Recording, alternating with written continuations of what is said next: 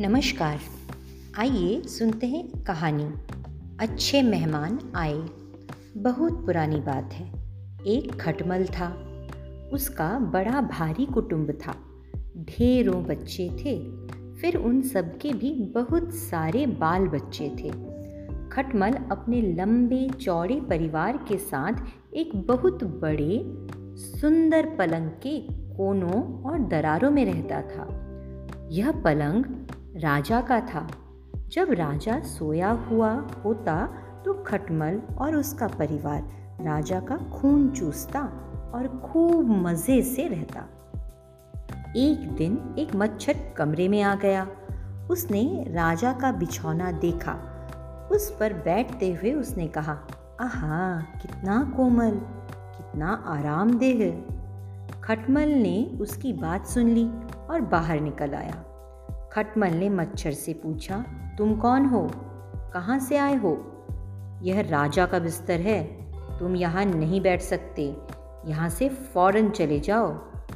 मच्छर ने उत्तर दिया, क्या अतिथि से ऐसे ही बात की जाती है? मैं एक यात्री हूँ। मैंने अपनी यात्राओं के दौरान बहुत से लोगों का खून चखा है। मगर अभी तक मैंने किसी राजा का खून नहीं चखा। वह तो शहद जैसा मीठा होता होगा। मुझे अपना मेहमान समझकर राजा का खून भी चखने दो।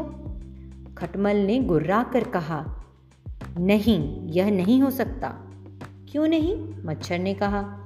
क्योंकि, खटमल ने समझाया, जब तुम राजा को काटोगे तो उसे पीड़ा होगी। वह जाग जाएगा और हम सबको भी मार डालेगा। इसलिए कृपा करके यहाँ से चले जाओ। लेकिन मच्छर वहाँ से नहीं गया। वह खटमल के पैरों पर गिर पड़ा। उसने विनती की, दया करो, मुझे रात तक यहाँ ठहरने दो। मैं केवल इतना जानना चाहता हूँ कि राजा के खून का स्वाद कैसा होता है। खटमल को दया आ गई। वह बोला, यह तो सच है कि राजा का खून स्वादिष्ट होता है। लेकिन मैं तुम्हें बस आज रात ही ठहरने दूँगा। मच्छर बड़ा प्रसन्न हुआ। खटमल ने फिर कठोरता से कहा, लेकिन याद रखो, तुम खून चूसने के लिए गलत समय पर मत आना और गलत स्थान पर मत काटना। मच्छर बोला अच्छा तो कृपा कर मुझे बताओ कि मैं क्या करूँ? ठीक समय कौन सा है और काटने के लिए कौन सा स्थान ठीक है? खटमल ने बताया जब राजा साहब मदिरा पीकर खाना खा चुके हों, तब तुम्हें गहरी नींद आ जाएगी, वही समय उपयुक्त होगा। बहुत अच्छा मच्छर ने हाँ भरी। और ठीक स्थान? खटमल ने फिर कहा, राजा का पैर है, जब वह गहरी नींद में होंगे, तब यदि वहाँ काटोगे तो उन्हें कुछ भी पता नहीं चलेगा। मच्छर मान गया। बहुत अच्छा मैं ध्यान रखूँगा। खटमल अपनी दरार में लौट गया। मच्छर बैठा बैठा राजा की प्रतीक्षा करने लगा।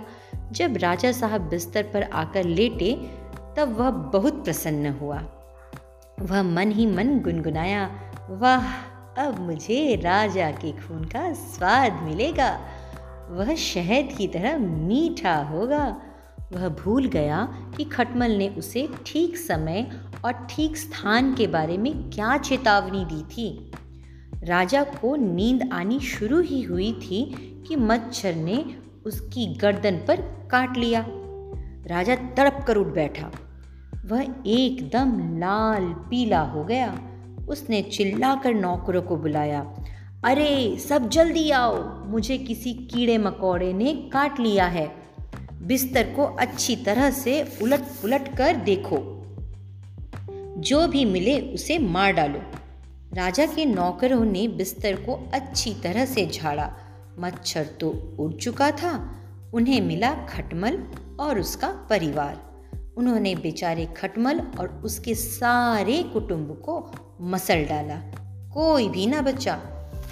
तो अब इस कहानी को सुनने के बाद आपने इस कहानी के लिए एक उपयुक्त शीर्षक लिखना है, कहानी का नाम बताना है और कहानी से क्या सीख मिली, ये भी आप हमें अपने संदेश द्वारा बताएँगे।